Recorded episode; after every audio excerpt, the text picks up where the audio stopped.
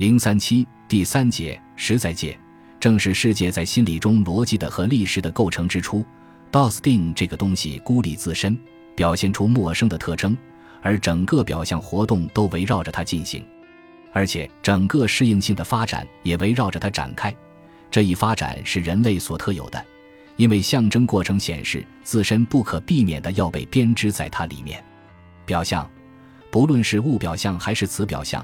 属于象征界，是按照能指的可能性，或者说按照能指的法则组织起来的，是在主体的话语或言语中呈现出来的。至于道斯汀，它属于实在界，是表象的支撑场所或表象代表所表征的东西，是需要在无意识表象之重心的最初建立中来定位的一种原初功能。这几句话看似简单，实际涉及一系列的问题，涉及物的诸多方面。首先。所谓物作为表象的支撑场所或表象代表所表征的东西，实际说的是物与言语或语言的关系。这个关系是被论性的。一方面，物只能在言语中且通过言语来呈现自身；可另一方面，物并不等同于语言，它不是象征法则。相反，它是激活语言的本质或为象征法则指定方向的东西，是召唤能指前来标记的场所。进而。这一悖论性还表现在，作为能指前来表征的场所，物本质上是不可表征的。物的位置标记的恰恰是一种不可表征性。就此言之，能指作为表象代表所代表的，并非表象本身，而是非表象。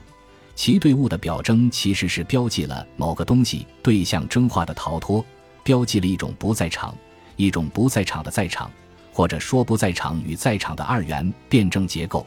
就像精神分析哲学家、英语世界著名的拉康研究者理查德·博斯比在《哲学家弗洛伊德：拉康之后的原心理学》一书中解释的，能指之所以能够标记不可表征物的场所，能够敲定物一种不在场的位置，就因为能指的结构本身是以不在场为前提。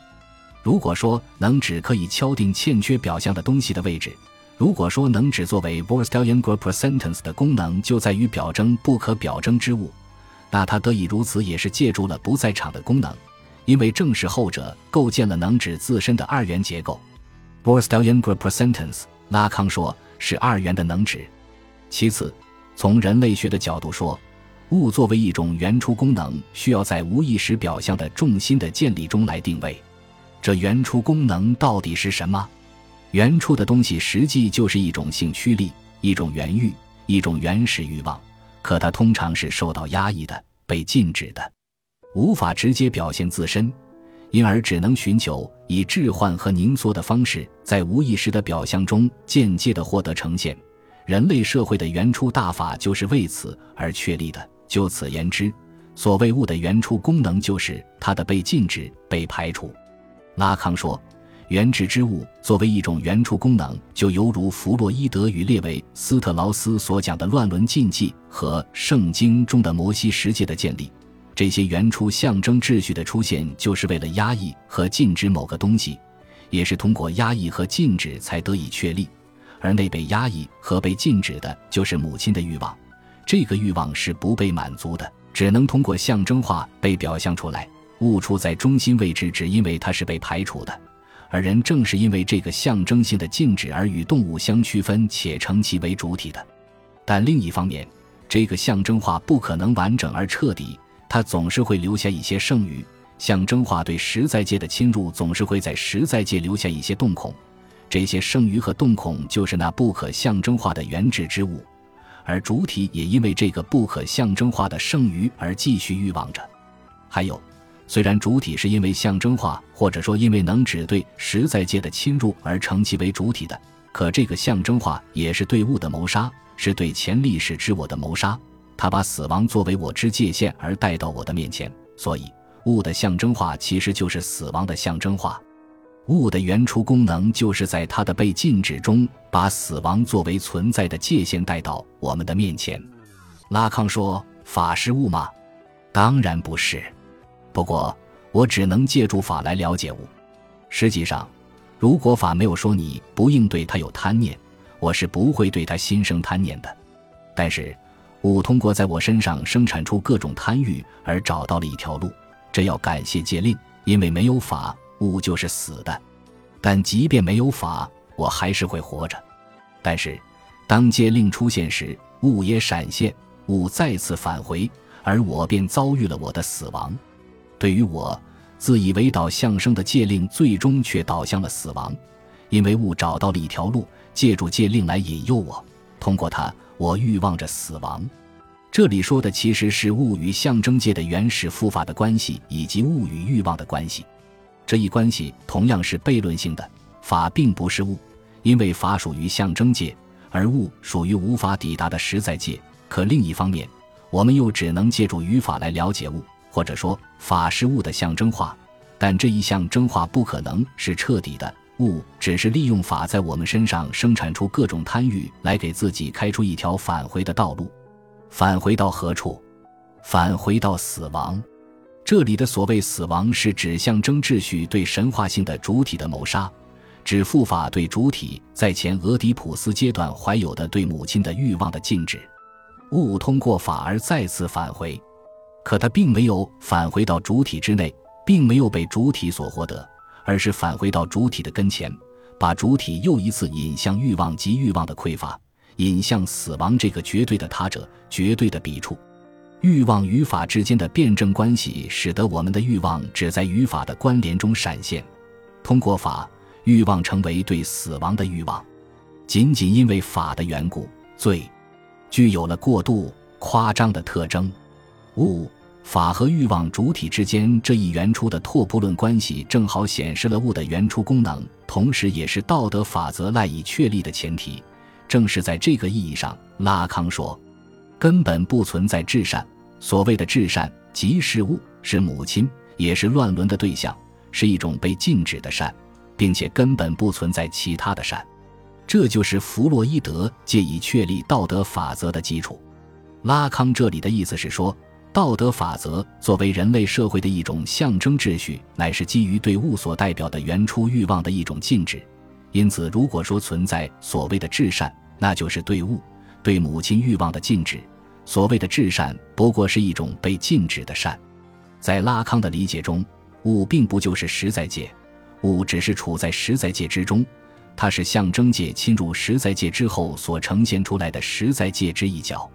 但从这个一角已足以让我们看出实在界的特征，或者说。拉康对物的特征或功能的描述，实际就是对实在界的一种描述。比如，表象对物的象征化，乃是对一个不在场的东西的象征化。之所以如此，就因为实在界是一个不在场的原因，是与主体保持着距离，令主体感到陌生的界域，也是主体所不可抵达的界域。在 w o r s t e l i a n 的层面说，物并不是什么也没有，它事实上只是不在，它的特征就是它的不在场。它的陌生性，物是我们所不可抵达的，它自一开始就已然是不可抵达的。物或实在界之所以不可抵达、不可象征化和不可结构化，根本上就因为它是一种对主体而言不在场的东西，是一种不可能性。它根本就是不存在，或者说它的存在只是一种假定，一种事后回溯的效果。可它却又是一切的原因，这是一个悖论。其实。拉康的实在界就是悖论性本身，对此，齐泽克有很清晰的论述。因而，拉康所谓的实在界所存在的悖论在于，它是一个实体，尽管它并不存在，但它具有一系列的特性，它具有某种结构上的因果关联，它可以在主体的符号性现实中创造一系列的结果。这就是实在客体的精确定义：一个本身并不存在的原因，它只能呈现于一系列的结果之中。但总是以某种扭曲的、位移的方式呈现出来。如果实在界是不可能的，那么要借助于其结果而去把握的，恰恰就是这种不可能性。又如，表象对物的象征化，即是在实在界上留下一个又一个的洞孔。换句话说，对实在界的结构化，就是让物呈现为空或无的形式。当然，这个空不是什么也没有，而是什么也不是。但也正因其不是什么。所以，它永远是一种可能性，它只能为别的某个东西所代表。这个物总是由空所代表，这恰恰是因为它不能为任何别的东西所代表，或者更确切地说，是因为它只能为别的某个东西所代表。这所谓的空或无，其实就是实在界作为一种不在场的核心，并且也正是这种空或无，使得物成为了人类文化创造、艺术、宗教和科学的原初动力。拉康称其为从无中创造，并以海德格尔式的语言分别讨论了物的空或无与人类的各种文化创造活动之间的关系。例如，他说：“所有的艺术都是围绕这种空建立起来的，都是为了表达与实在界中的物的关系。”他称之为是对物的压抑。所有的宗教形式则是为了回避或逃避这种空，空依然处在中心位置。他称之为是对物的一致。至于科学或科学话语，作为宗教的反题或一种不信仰的现象学，所思考的还是主体与物的关系。他称之为是对物的排斥或除权，来驱逐物的神秘性。